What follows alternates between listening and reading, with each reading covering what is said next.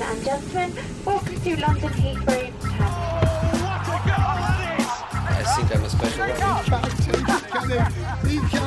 Correspondentes Premier. Com João Castelo Branco e Ulisses Neto. That would be very nice.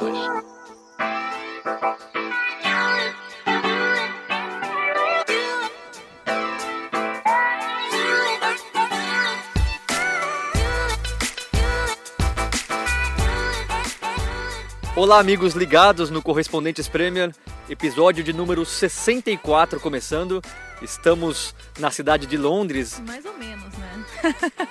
Eu sou Renato Senise, essa que acabou de falar é Nathalie Gedra. Estamos aqui para cobrir os treinamentos da seleção brasileira de segunda a quarta-feira aqui no CT do Tottenham, que a Nathalie, como torcedora do Tottenham, elegeu como o CT mais bonito da Inglaterra. Você confirma isso, Nathalie? A parte do CT mais bonito da Inglaterra eu confirmo. Mais do que o do City, por exemplo? Putz, é verdade. Ah, eu não sei, o João e o Ulisses poderiam falar melhor, porque eles fizeram o tour completo pelo CT do City. Então fica, fica o questionamento, vou fazer essa pergunta para eles ainda. São realmente disparados os dois mais bonitos. Eu arrisco a dizer que o mais bonito é o do Tottenham, o do City talvez seja mais completo. Mas a seleção brasileira sempre acaba passando por aqui, foi assim antes da Copa do Mundo e agora antes desses amistosos contra a Arábia Saudita e a Argentina. Mas a gente não está aqui para falar de seleção brasileira. Não por enquanto. Foi, foi um fim de semana movimentado é, aqui na Inglaterra, tanto é que a equipe do Correspondentes Premier está meio dividida. Hoje eu Fui para Manchester no sábado, para Liverpool no domingo e hoje estou em Londres, em Manchester no sábado, lógico, para Manchester United e Newcastle, em Liverpool para Liverpool e Manchester City hoje na seleção brasileira. A Nathalie conta a sua saga do fim de semana. Minha saga do fim de semana, sábado, chuva e frio em Wembley para Spurs e Cardiff. Jogo. E domingo, grandes, grandes expectativas para Liverpool e Manchester City. Não vou falar que o jogo foi decepcionante, só vou falar que foi diferente do que eu imaginava que seria. Acho que foi diferente do que muita gente imaginava que seria. Eu achei que foi interessante. E o João Castelo Branco esteve em Leicester para Leicester e Everton. É, e hoje está a caminho da Arábia Saudita, já vai preparar matérias especiais na ESPN, então ele não está em Londres aqui cobrindo a seleção. É, Ulisses Neto teve muito trabalho com as eleições. A gente lembra que em Londres as pessoas podem votar, é lógico, para somente para presidente é, do Brasil, não pode votar para governador, senador, só para presidente. Então todos os ingleses são obrigados a votar em Londres. É o único local é, de votação em Londres, aqui na embaixada brasileira. Ulisses Neto esteve lá para votar e para fazer a cobertura. O João Castelo Branco também foi votar. Felipe Killing outro integrante da equipe brasileira aqui em Londres, também estava lá para votar e para fazer a cobertura da, das eleições. Teve um pouquinho de confusão aqui em Londres também, muita fila, é, muita gente querendo votar, é, mas a gente não vai falar de política. É, esse foi só o, é, a abertura para a gente explicar como a equipe está dividida, sempre unida, mas dividida nesse momento. Vamos começar falando do clássico que a Nathalie já adiantou. É, a Nathalie esse tempo todo veio falando que era o jogo mais esperado por ela na temporada, que sem dúvida seria o jogo mais legal, dois times que jogam para frente, Klopp e Guardiola, dois técnicos que gostam de atacar e essa expectativa acabou não se confirmando, né, Nathalie? Então, como eu disse, foi um jogo diferente, né? É, todo mundo imaginava um jogo com muitas oportunidades, com muitos gols, e a gente não teve muitos gols, a gente não teve nenhum gol, e a gente teve poucas oportunidades. Se a gente olhar as estatísticas do jogo, por exemplo, foram sete finalizações do Liverpool e seis do Manchester City. E grande parte dessas oportunidades foram só no segundo tempo, porque no fim do primeiro tempo, por exemplo, só tinham tido três chutes a gol três finalizações, o que foi um pouco decepcionante para muita gente que imaginava. Você lembra dos confrontos recentes entre Liverpool e Manchester City, aí você lembra de todas as oportunidades, as goleadas, o 4 a 3 aí teve 4 a 1 e, e enfim, sempre eram jogos muito empolgantes, né? E esse foi um jogo muito concentrado no meio de campo, em que as duas equipes primeiro estavam preocupadas em se defender bem e em manter a posse de bola, tanto que a posse foi bem dividida, foi é, 49% para o Liverpool e 51% para o City. E foi até uma coisa que eu perguntei pro Klopp. Eu falei, a gente estava esperando um jogo entre dois, é, dois grandes ataques e no fim você acha que foi um jogo entre duas grandes defesas? Dois times que se defenderam muito bem? E ele falou que sim, que absolutamente. E dois times que atacaram também, mas que não é fácil é, atacar quando você está enfrentando uma equipe que está se defendendo tão bem. No caso do Manchester City e no caso do Liverpool. Os dois times se defenderam muito bem é, se organizaram muito bem e já se conhecem muito bem. Acho que isso ficou muito claro, né? Como o Liverpool já entendeu a forma do Manchester City e o City também a do Liverpool. Então acabou sendo um jogo com uma configuração completamente diferente. É, depois da partida a gente conversou com algumas pessoas. Então, primeiro eu, eu queria é, chamar a sonora do Fernandinho e o Bernardo Silva. O Bernardo Silva falou com a gente e o Fernandinho também conversou com a gente na zona mista, mas explicando um pouco sobre essa partida e por que é, tão poucas oportunidades de gol?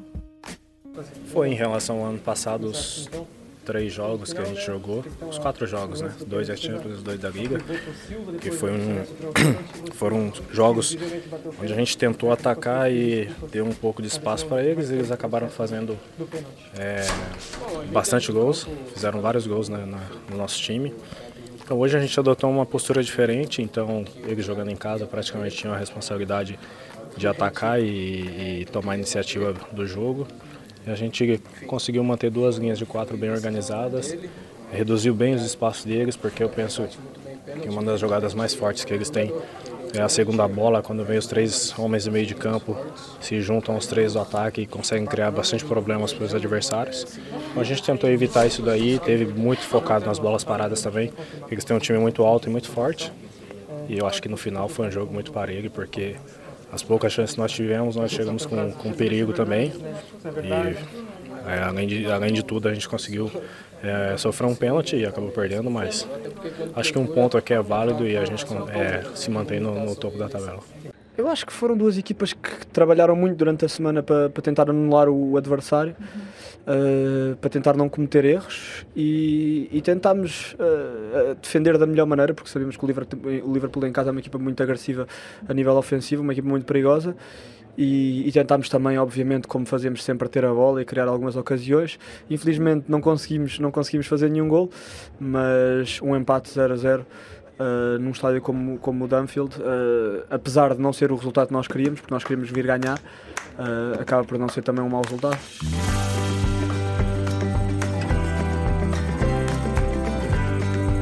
Bom, tá aí então Fernandinho e Bernardo Silva falando para esse jogo. Agora a minha visão do jogo, eu realmente também fiquei decepcionado com o que eu vi.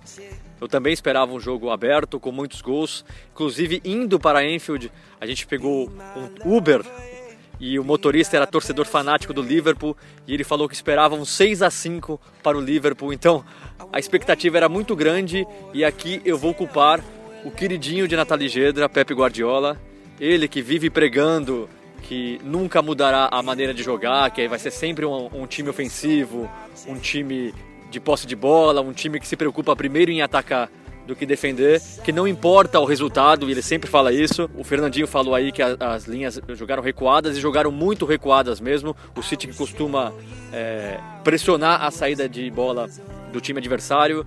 É, a gente viu o Agüero e o Davi Silva, que eram os mais adiantados ali na hora de marcar, quase no meio campo.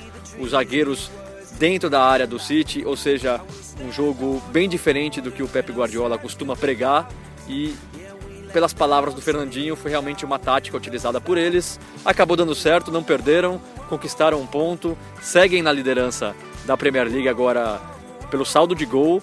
Liverpool, Chelsea e Manchester City têm o mesmo número de pontos, 18, mas o, o, o City tem mais saldo de gol, então lidera. Então é para né, para ver que o, o que o Guardiola fala às vezes também não é 100% verdade. Você concorda, Nathalie? Não. Por eu que sou, não? porque eu sou defensor oficial de Pep Guardiola nesse podcast, tá? Então, eu, eu entendo a, a cautela dele, porque ele não é besta.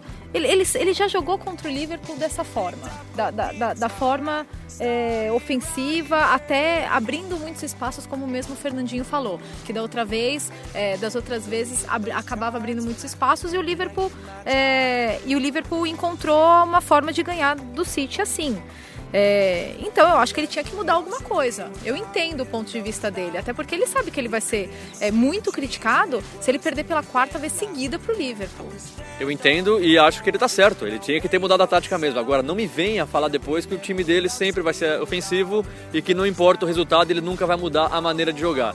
Tá aí a prova que ele mudou a maneira de jogar e que o resultado importa. Ele foi para não perder pro Liverpool e não só pela, para mim, não foi só pela para manter a liderança. A gente sabe esses técnicos quão competitivos eles são. Ele não aguenta mais perder para o Klopp, ele não perderia para o Klopp de novo. Então, de novo, eu acho que nesse fim de semana o que mais importou para o Guardiola foi o resultado, não foi o futebol, o que vai de encontro com o que ele prega desde que ele passou a ser idolatrado por algumas pessoas, inclusive por Nathalie Gedra. Nossa, gente, vocês pegam muito meu pé. Eu gosto do Guardiola mesmo. Gosto mesmo, defendo.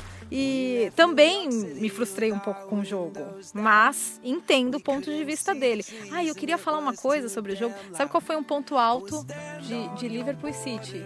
Ter reencontrado Carlos.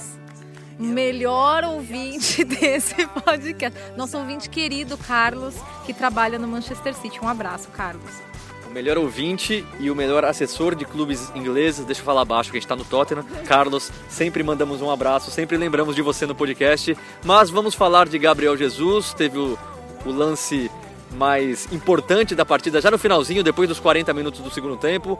O City é, conseguiu um pênalti, uma, um vacilo ali do Van Dijk que acabou cometendo o pênalti.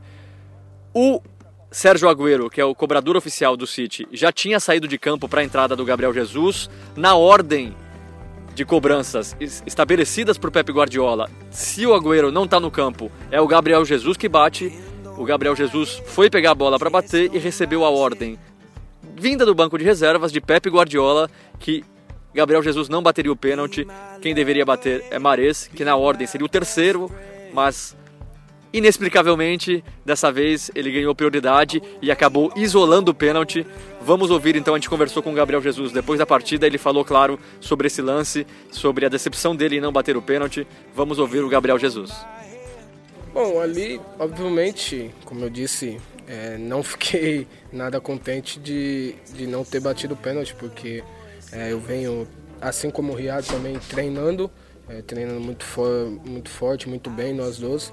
E ali meio que eu queria bater o pênalti e o Riado veio perguntar se, se eu ia bater. Eu falei, vou bater e tal, tá confiante.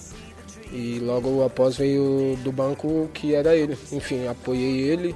Não fiquei contente que, que me tiraram, mas é, como eu disse, o importante é que não perdemos, seguimos líder, o Pepe já veio, falou comigo, conversou. Às vezes é, acontece essas coisas. Bola para frente, somos uma equipe muito unida. É, Riad tem todo o meu apoio para quando a comissão escolher ele novamente para bater o pênalti, bater e fazer.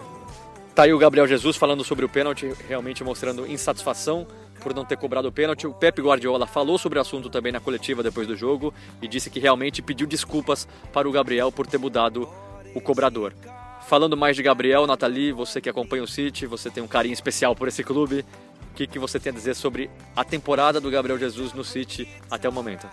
Acho que ele mesmo admite que não está sendo uma temporada brilhante, né? Ele, ele mesmo fala que é, não está satisfeito, que ele é muito sincero, né? O Gabriel sempre foi muito sincero em todas as entrevistas que ele dá, desde que ele chegou aqui na Inglaterra, nos momentos que ele estava bem, nos momentos que ele estava com bons números e com uma performance não tão boa, ele também admitia isso, ó, meus números são bons, mas eu sei que eu preciso melhorar. E, e ele mesmo não está satisfeito. A gente já discutiu aqui se ele deveria jogar com o Agüero, se ele deveria jogar centralizado, né?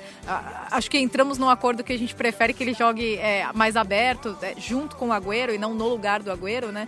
Então, é, ainda precisamos aguardar, né? Oito rodadas ainda da Premier League, mas ele ainda não emplacou, não, não, não brilhou ainda nessa, nessa temporada.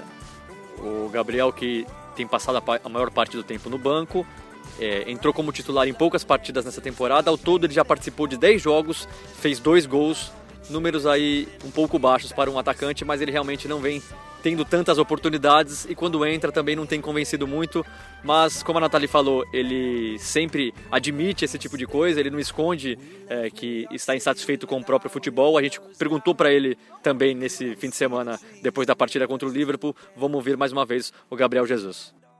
eu sempre falo a verdade. Não estou contente de não estar tá jogando, é óbvio. Mas estou contente pelos treinamentos que eu venho fazendo.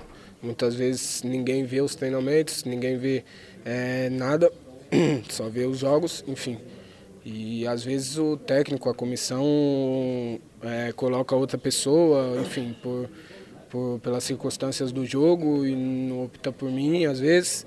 Obviamente eu não fico contente de não jogar, mas como eu disse, eu venho treinando forte, bem, é, mantenho minha cabeça no lugar para quando é, ter a oportunidade e aproveitar. Bom, tá aí o Gabriel Jesus falando sobre o pênalti, falando sobre a fase dele. Realmente é uma fase estranha do Gabriel Jesus. Ele está aqui, obviamente, treinando com a seleção brasileira no CT do Tottenham. É, e só para trazer a última atualização, Everton, atacante do Grêmio, foi cortado por lesão. Ele que já tinha dado toda a polêmica, por, porque ele ia é, desfalcar o Grêmio numa rodada importante do brasileiro contra o Palmeiras. Ele acabou sendo cortado por lesão. Lucas Moura foi chamado para o lugar dele. Lucas Moura, destaque do Tottenham nesse início de temporada. Vem jogando muito bem, foi inclusive eleito o melhor jogador da Premier League em agosto e agora recebe esse prêmio, é, sendo lembrado pela seleção brasileira, voltando depois de tanto tempo. Lucas Moura, então, no lugar de Everton, atacante do Grêmio. Vale lembrar também que o grande jogo dele nesse início de temporada foi contra o Manchester United, lá em Old Trafford. Marcou dois gols, o Tottenham ganhou de 3 a 0.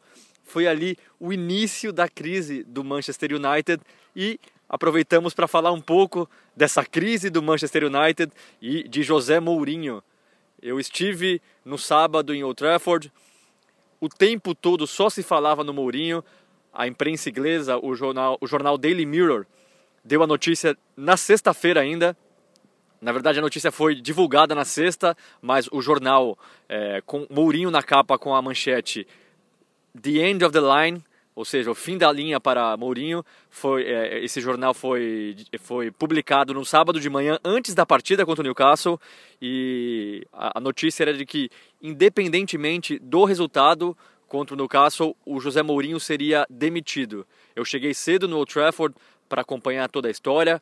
É, entrevistei torcedores do United que seguem apoiando o Mourinho.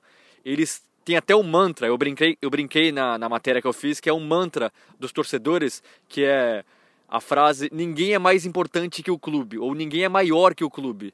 Essa frase o Mourinho falou duas semanas atrás na coletiva de imprensa, quando perguntado sobre Pogba, sobre Alex Sanches, sobre jogadores descontentes, e o Mourinho falou isso, é, ninguém é maior que o clube, ninguém é maior que o Manchester United, e os torcedores estão usando essa frase para seguirem apoiando o Mourinho, eles falam que é, essa é uma característica dos torcedores do United, ir com o técnico até o final, nunca vão criticar, e se a direção resolver é, demitir o Mourinho e trazer outro treinador, eles passarão a, a apoiar o novo treinador.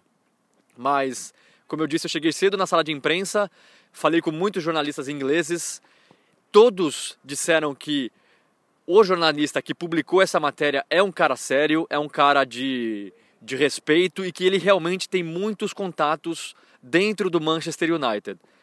Tava todo mundo na dúvida se a, se a matéria era verdadeira ou não, e muita gente questionando, falando que talvez a matéria fosse até verdadeira, mas depois da divulgação da matéria, talvez os, os dirigentes mudassem de ideia, porque é, eles foram muito criticados, até pelo, pelo Gary Neville, é, ídolo do Manchester United. O Gary Neville falou que isso é um absurdo, que o David Moyes já tinha sido demitido alguns anos atrás e a notícia tinha vazado antes, que o Van Gaal tinha sido demitido e a notícia tinha vazado antes que isso ficava claro que era uma falta de respeito de alguns membros da direção que divulgavam a notícia antes dela se confirmar. Então, os jornalistas achando que a notícia era verdadeira, mas que a direção poderia mudar de ideia e parece que foi isso que aconteceu. Ou a notícia era falsa, ou a direção realmente mudou de ideia, porque por enquanto Mourinho segue na, no, no cargo, segue como treinador do Manchester United, falando um pouquinho, de, um pouquinho do jogo.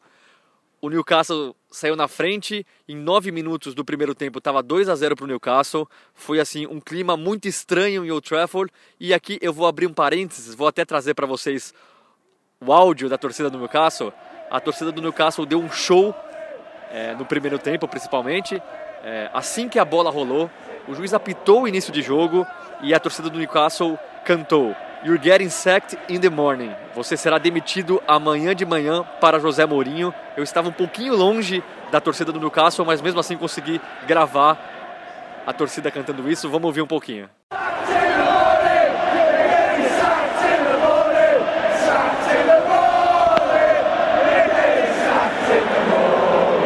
Bom, esse grito foi logo no início de partida, como eu disse. Depois dos dois gols do Newcastle, é claro, eles não paravam de cantar essa música e lá para os 20 minutos eles começaram a cantar outra. You're not special anymore. Ou seja, você não é mais o especial. Lembrando que o José Mourinho, na primeira passagem dele pelo Chelsea, logo na primeira coletiva, ele disse que era um treinador especial e a torcida do Newcastle tirou sarro disso. Vamos ouvir um pouquinho também.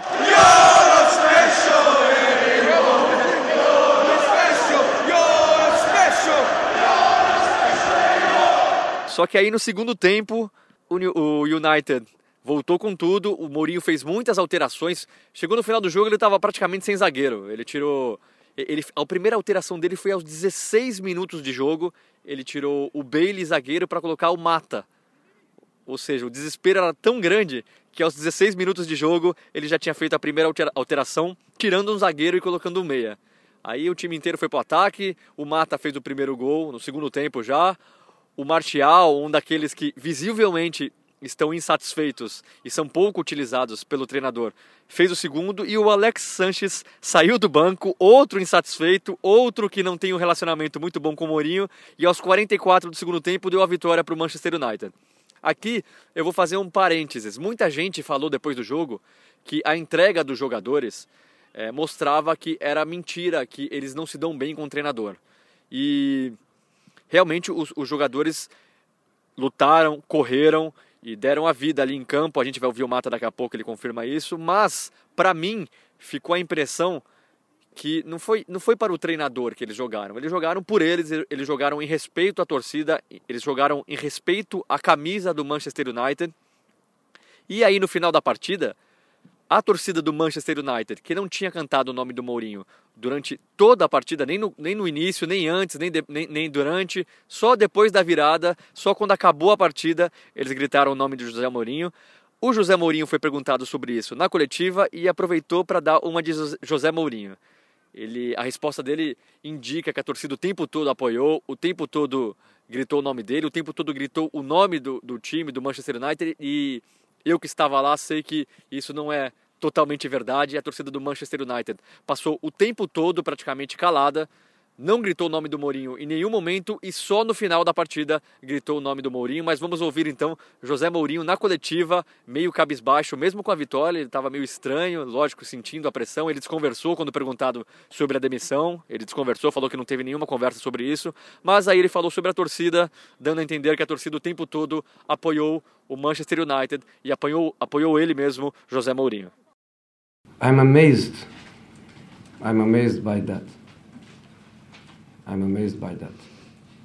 I don't want that. If I could, if I could tell them, please don't do it, I would, I would say that. I, I think this is not about me. This is about the, the football club. This is about the club they love, and this is about the club we represent with um, all the honor and all the dignity but I'm I'm amazed by that. Um, at half time we were losing 2 0 and um, the fans were magnificent to the team. I, I, don't speak to me to the team, and that's that's fantastic.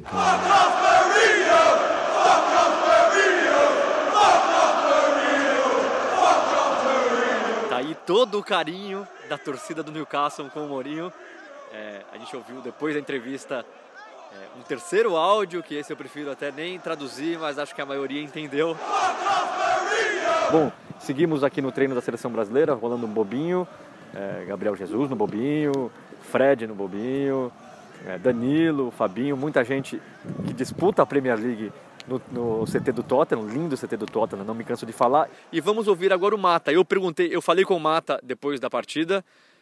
Eu pedi para falar com o Mourinho. A gente tem o flash interview que a gente chama, que os dois times são obrigados a levar um jogador ou o treinador para conversar com a imprensa, para os detentores de direito ali.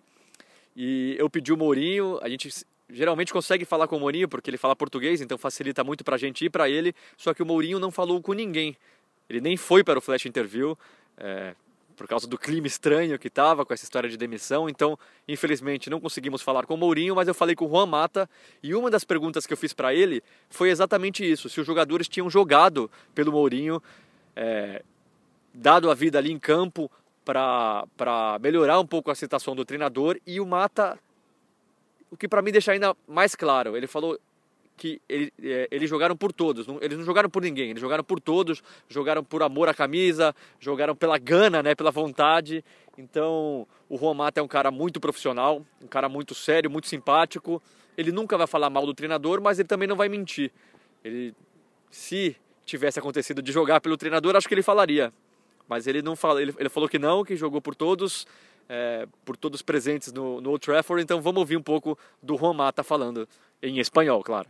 ¿Piensas que fue una victoria para el entrenador también? Una victoria para todos y como repito, una victoria de orgullo. Sobre todo yo creo que dentro del campo sentimos esa sensación de no dejarnos ir, de no volver a decepcionar a la grada, de, de, de, de, no aceptar otra derrota. Y por eso dimos todo hasta el final y por eso podemos ganar y por eso creo que hoy es una, una victoria, más allá de individualizar, de orgullo. Tá aí então o nosso bravo Juan Mata falando como, como eu disse, para mim ficou meio claro que não teve esse papo de jogar pelo treinador. É, os jogadores do Manchester United jogaram por eles, pela torcida, por, pelo respeito ao clube e conseguiram a vitória. Seguimos aqui no treino da seleção brasileira, agora está rolando um ataque contra a defesa ali. Malcom e Gabriel Jesus enfrentando o Pablo. Pobre Pablo, está tendo trabalho. Gabriel Jesus acabou de fazer um gol no Ederson. E ao meu lado está Fred Caldeira, o monstro da cobertura internacional da televisão brasileira. Ele esteve comigo em Old Trafford no sábado, acompanhou o jogo do Manchester United, acompanhou a coletiva do técnico José Mourinho. Fred, querido, primeiro sempre um prazer falar com você. O que, que você tem a dizer sobre o Manchester United, sobre o José Mourinho e quanto tempo dura a passagem de José Mourinho pelo Manchester United? Grande abraço, Renato. Prazer falar contigo. Obrigado pelos exageros aí. Sempre prazer participar desse brilhante podcast organizado pelos senhores e pela senhora Nathalie. É, olha, a coletiva do, do, do, Mourinho, ela foi um pouco menos emocionante do que as entrevistas que ele deu logo na saída de campo, né? especialmente para a BT Sport. Só que ele foi nesse tom do Mata que você entrevistou, brilhantemente. O Mourinho ele fala que, olha, não tem essa de jogar pelo treinador, o jogador ele tem que ser profissional, ele recebe em dia, ele tem que jogar pelo clube, pela torcida, pela história, e foi isso que eles fizeram. Inclusive o Mourinho, de forma até surpreendente, optou pela humildade, se foi falso ou verdadeiro a gente não sabe. Só que ele teve o nome cantado pela torcida, né? E aí um jornalista perguntou o que ele achou disso, ele falou, olha, me sinto maravilhado, mas não gosto. Se eu pudesse pedir para os torcedores não cantarem meu nome, eu preferiria que fizessem isso, porque não sou eu. As glórias são do Manchester United. Mourinho sempre com belas palavras. Eu, eu queria contar aqui, agora esquecendo um pouquinho de futebol, a gente não está aqui para falar de futebol. É, depois da partida, eu editei minha matéria, o Fred editou a matéria dele e eu acabei dormindo na residência do Fred, porque no dia seguinte eu ia para Liverpool, Liverpool para Manchester ali, nem uma hora de trem, acabei dormindo na casa do Fred e saímos à noite. É, tomamos um refrigerante, uma água, com grandes amigos do Fred, amigos ingleses, que figura seus amigos. Foi um prazer conhecê-los. Eu queria perguntar para você, antes, acabamos a noite numa lanchonete com um gosto meio duvidoso, às três e meia da manhã, comendo hambúrguer e batata frita. É, suas noites em Manchester costumam ser assim, Fred? Eu ainda estou conversando com essa lanchonete, tá? Tem que admitir. E para quem está pensando que foi num tom romântico, né? A gente saiu para beber, depois dormiu junto, tem toda a razão. Foi de fato totalmente romântico o nosso encontro em Manchester. Eu levei o Renato para uma verdadeira experiência do norte da Inglaterra. Grupo de ingleses locais, inclusive aniversário do meu amigo Dave, um cara de coração enorme e fígado também, pelo visto, porque o que bebe o Dave é brincadeira e a gente teve uma experiência muito boa com ingleses e no fim terminando num kebab de gosto completamente duvidoso. Realmente os amigos do Fred bebem bem. Eles estavam a tarde inteira bebendo. Eu cheguei lá, eles acompanharam eu e o Fred que tinha acabado de chegar. Realmente os ingleses sabem beber. É, Para encerrar a passagem para o Manchester, vamos ver o Kennedy. O Kennedy falou com a gente, ele que marcou o primeiro gol, um gol bonito do Kennedy, o primeiro gol dele na temporada. Ele disse primeiro que não lembrava muito bem do lance, de tão emocionado que ficou, e depois falou um pouquinho dessa fase dele no Newcastle. Vamos ouvir o Kennedy. Eu não lembro muito, eu, só estava pensando em fazer um gol, acho que isso é um, um, um alívio, então foi uma boa jogada, então fico feliz com o gol. E você, como é que você está se sentindo? Segunda temporada no Newcastle, um time que apostou em você na temporada passada, fez questão de continuar com você. Como você está se sentindo assim nessa Premier League, nessa nova temporada? Estou ah, muito feliz em estar de volta no Newcastle, e um clube que abriu as portas para mim de novo. E é um, foi um começo tipo, é, nessa temporada difícil, perdi um pênalti, as coisas não andou, mas levantar a cabeça, continuar trabalhando. Espero terminar essa temporada muito bem, não, não só eu, como meus companheiros todos, ajudando o Newcastle a uma, uma boa posição.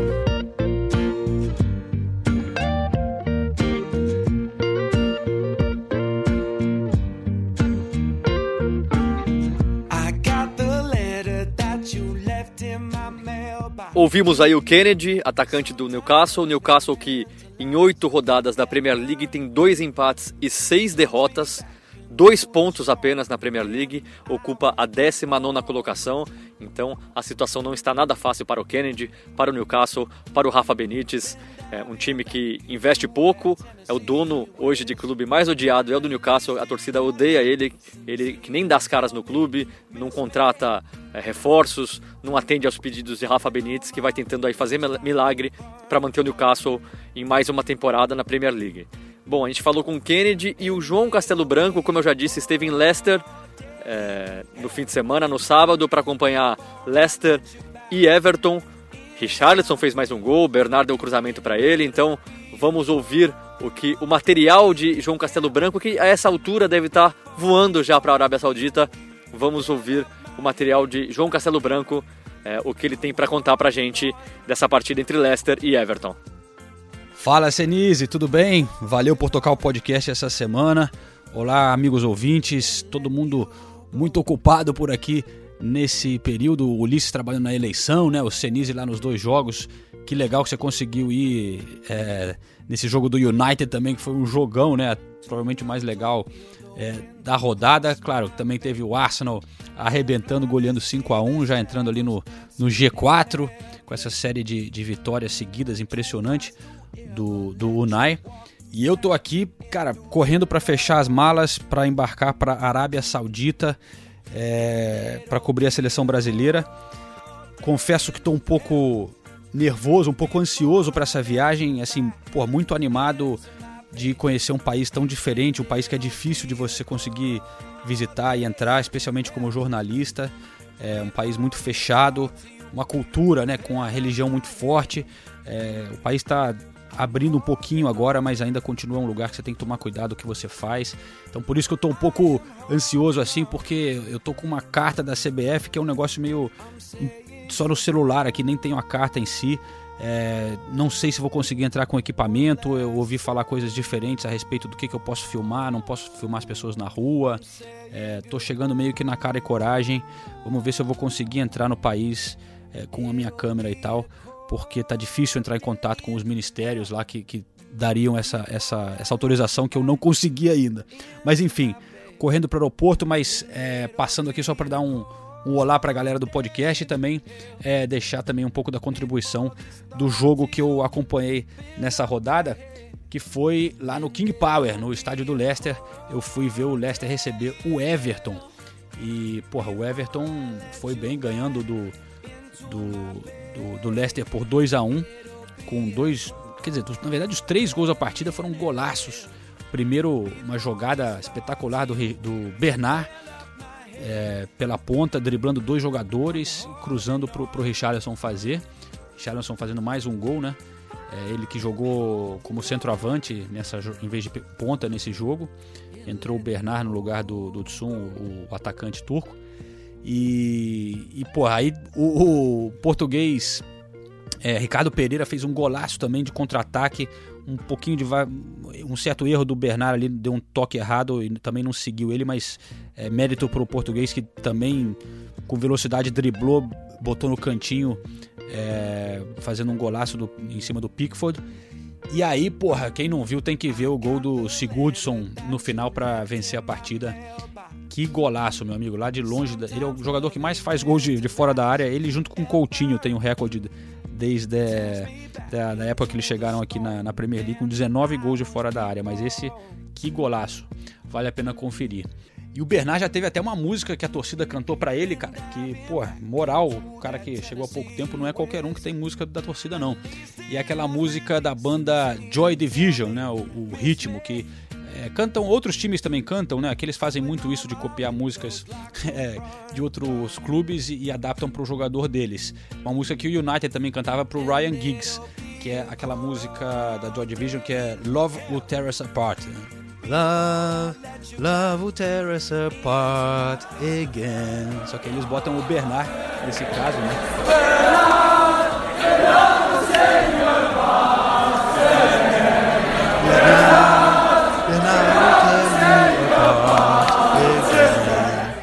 que o Bernard vai te rasgar ou destruir de novo.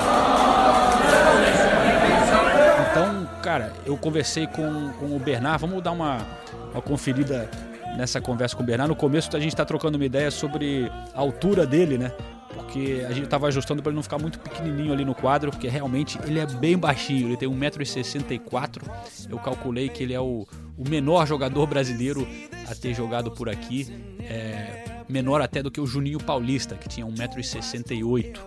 Mas, olha, em termos de habilidade, o Bernard realmente vem crescendo bastante por aqui. Teve um, um jogo muito bom. Ele é, tem entrado como reserva, né?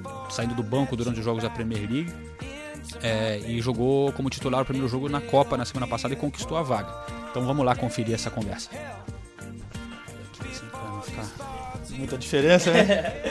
Se quiser dar um passinho pra frente também, ó. Aí, ó. Já melhorou. Né? Voltamos a falar aqui do King Power Stadium agora com o Bernard, que fez primeiro jogo como titular na Premier League, né, Bernard? Imagino que você teve uma satisfação muito grande, que você vem cavando aos poucos, né? Vem entrando no time, agora é, progredindo bastante, agora conseguiu sua vaga. Como foi para você estrear na Premier League? Bastante feliz, né? É, após seis meses, é apenas minha segunda partida que eu jogo 90 minutos, então ainda não tô é, totalmente 100%, ainda tô Estou pegando um pouco de ritmo, mas estou bastante feliz com o meu rendimento dentro de campo hoje. Pude ajudar a equipe é, diretamente e o mais importante para a gente nesse momento foi a vitória. Parece que confiança não falta. Você partiu ali para cima, deu, deu uma boa, deu, driblou dois ali para o gol. É, essa sempre foi minha característica, né? Então, a partir do momento que o treinador te passa confiança, é, ele tem confiança no seu trabalho, fica mais fácil é, de poder colocar dentro de campo aquilo que você realmente sabe. Então eu tô aos pouquinhos é, é, adquirindo isso e graças a Deus as jogadas que eu venho tentando eu tô acabando conseguindo a força física aqui na Premier League. Muita gente falava, você, claro, é um jogador pequeno. Isso era uma coisa que te preocupava? Como é que está sendo esse, esse lado para você? Olha, eu sempre falava que era, um, que era um jogo muito duro, um jogo de muito contato, mas isso depende da, da característica do jogador. Se o jogador ele conseguir é, sair desse contato, ele vai conseguir é, é, sair um pouquinho na frente do adversário. Foi o que aconteceu, é lógico que né, não é comparando, mas com o Coutinho aqui, o que ele fez aqui é, foi impressionante. Você lembra do Juninho Paulista? Não, você é muito novo. Não, lembro, lembro, lembro. É, eles, quando eu era mais novo, né? Eles falavam que, que eu parecia bastante com ele. É, isso quando eu brincava na rua, a galera falava. Então acho que, que é um pouquinho disso do que ele fazia também.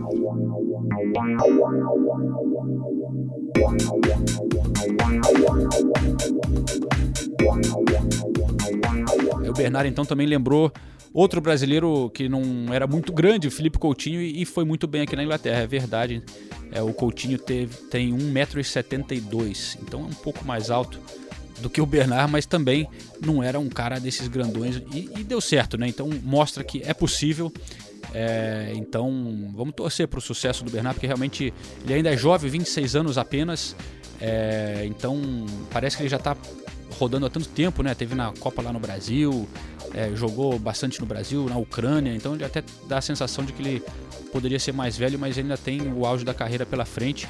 e um cara muito gente boa, eu vou torcer por ele. E o técnico super satisfeito com ele também, o Marco Silva português. É, eu conversei com ele depois da partida. Vamos ver a opinião dele sobre os brasileiros lá no Everton, então. As principais mudanças hoje, Marcos, foram justamente envolvendo dois brasileiros ali do seu elenco. Entrando o Bernard, primeiro jogo como titular, né? E, e o Richarlison jogou mais como centroavante. Primeiro falando do, do, Bernard, ele vem aos poucos entrando nas partidas, jogou bem na Copa, né? Como que ele conquistou essa vaga para poder jogar hoje? Hum, primeiro conquistou porque tem, tem grande qualidade. É um jogador de grande qualidade, um jogador uh, de um perfil diferente daquilo que nós temos no, no, nas aulas, como, como extremo. Um, e também conquistou porque trabalha forte, tem vindo a trabalhar forte para ganhar condição física. O, Richard, o Bernardo não fazia um jogo oficial uh, de 90 minutos desde março uh, do ano da época passada, quando jogou com a Roma para a Champions League. Desde aí não jogou mais um jogo de 90 minutos. Não treinou até julho, acho eu, uh, quando começou a treinar connosco também. Precisa de, de minutos, precisa de treino, está a começar a, a, a ganhar melhor forma, mais tempo de jogo as well. Foi entrando aos poucos. O último jogo jogou bem, acabou o jogo da taça morto, se assim eu posso dizer. Um, é óbvio que recuperou para este jogo e deu qualidade. Uh, ele dá-nos aquilo que, que, nós precisamos em alguns momentos do jogo: mais qualidade, mais posse de bola, uh, qualidade no último passe também que ele tem. E depois é um jogador que dá tudo pela equipa, é importante. Quando você contratou ele, te preocupou o fato ele ser pequenininho assim? A gente sabe que a Premier League é um, é um jogo muito físico. Sim, mas primeiro tens que ser bom jogador e tens de ter qualidade. Uh, além do físico, tens que ter qualidade. Uh, se ele viesse jogar como central, eu poderia ter algumas preocupações com a altura dele.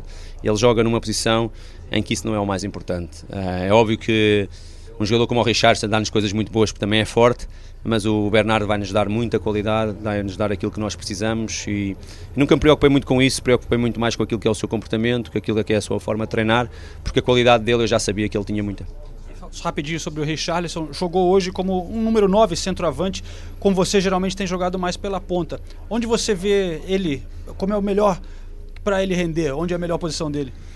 Richardson pode render nas três posições do ataque, não tenho dúvidas, pode jogar pela esquerda, pode jogar pela, pela direita e pode jogar na frente. É um jogador com características muito especiais, é um jogador que encaixa perfeitamente naquilo que é, a nossa, que é o nosso clube, que é a nossa forma de estar também. Uh, hoje, como estratégia, colocámo-lo como, como nosso ponta de lança. É uma posição em que ele dá muito trabalho à linha defensiva, nunca para que é, tem uma mobilidade muito grande e depois é forte. É forte na profundidade, é forte quando vem para receber, tecnicamente é muito evoluído. Ele pode jogar lá, veremos se será o seu futuro como ponta de lança ou não. Se será na esquerda, ele está preparado para, para aquilo que nós precisarmos. Você agora fazendo as malas para a seleção, né, Richarlison? É, aqui você jogou hoje como centroavante, né? Como na seleção também. É, onde, onde você prefere ficar? Ah, eu não tenho uma preferência assim. É onde o treinador achar melhor ali para mim, é, eu tô jogando. É, já falei que eu jogo nas três posições ali da frente. Como no América Mineiro eu comecei como centroavante, então é, eu me sinto confortável em todas as posições ali da frente. É, então eu, é muito importante também pro, pro treinador e, e para mim. Como é a sensação de ir para a seleção agora? Porque aquela foi a primeira vez, né? Agora voltando mais uma vez, como é que você ficou? É, sentido já tá veterano agora? Ah, com certeza, né? É, já ganhei um pouco de, de bagagem já, já fui a primeira vez, já passou aquele friozinho na barriga, sempre vai ter o friozinho na barriga, né? Mas agora um pouquinho menos. Então é aproveitar a oportunidade que o professor Tite está dando e chegar lá e jogar bem. Obrigado, cara. Boa viagem. Valeu. Obrigado. Valeu, Richard. Valeu. Até logo, cara. É isso aí, então, Richarlison agora na seleção brasileira. A Nathalie está cobrindo a seleção nesses primeiros dias nos treinos no CT do Tottenham em Londres. E eu espero poder receber a seleção lá na Arábia Saudita. É, se tudo der certo, estarei por lá e tento voltar na semana que vem com alguma contribuição para o podcast direto lá de Riad. E então eu falo com vocês em breve. Valeu, Senise, valeu, Nathalie. Grande abraço a todos. Até logo. Valeu, João. Desejamos aí uma boa viagem e a certeza que vai dar tudo certo, você vai conseguir entrar. E por favor, é, estamos aqui no Tottenham, né, é, no CT do Tottenham, esse clube que você tem tanto carinho. Sei que você queria estar aqui com a gente. E por favor, traga uma camisa da Arábia Saudita para mim. Eu tenho. Eu não sei porque eu gosto de camisas verdes, então seria interessante. Eu, eu não tenho da Arábia Saudita ainda, tenho da Nigéria, tenho de outros clubes espalhados pelo mundo é, na cor verde. Aqui na Inglaterra não tem muito clube de verde, então fica difícil. O Arsenal tem uma camisa verde, número 3 agora, né, para essa temporada.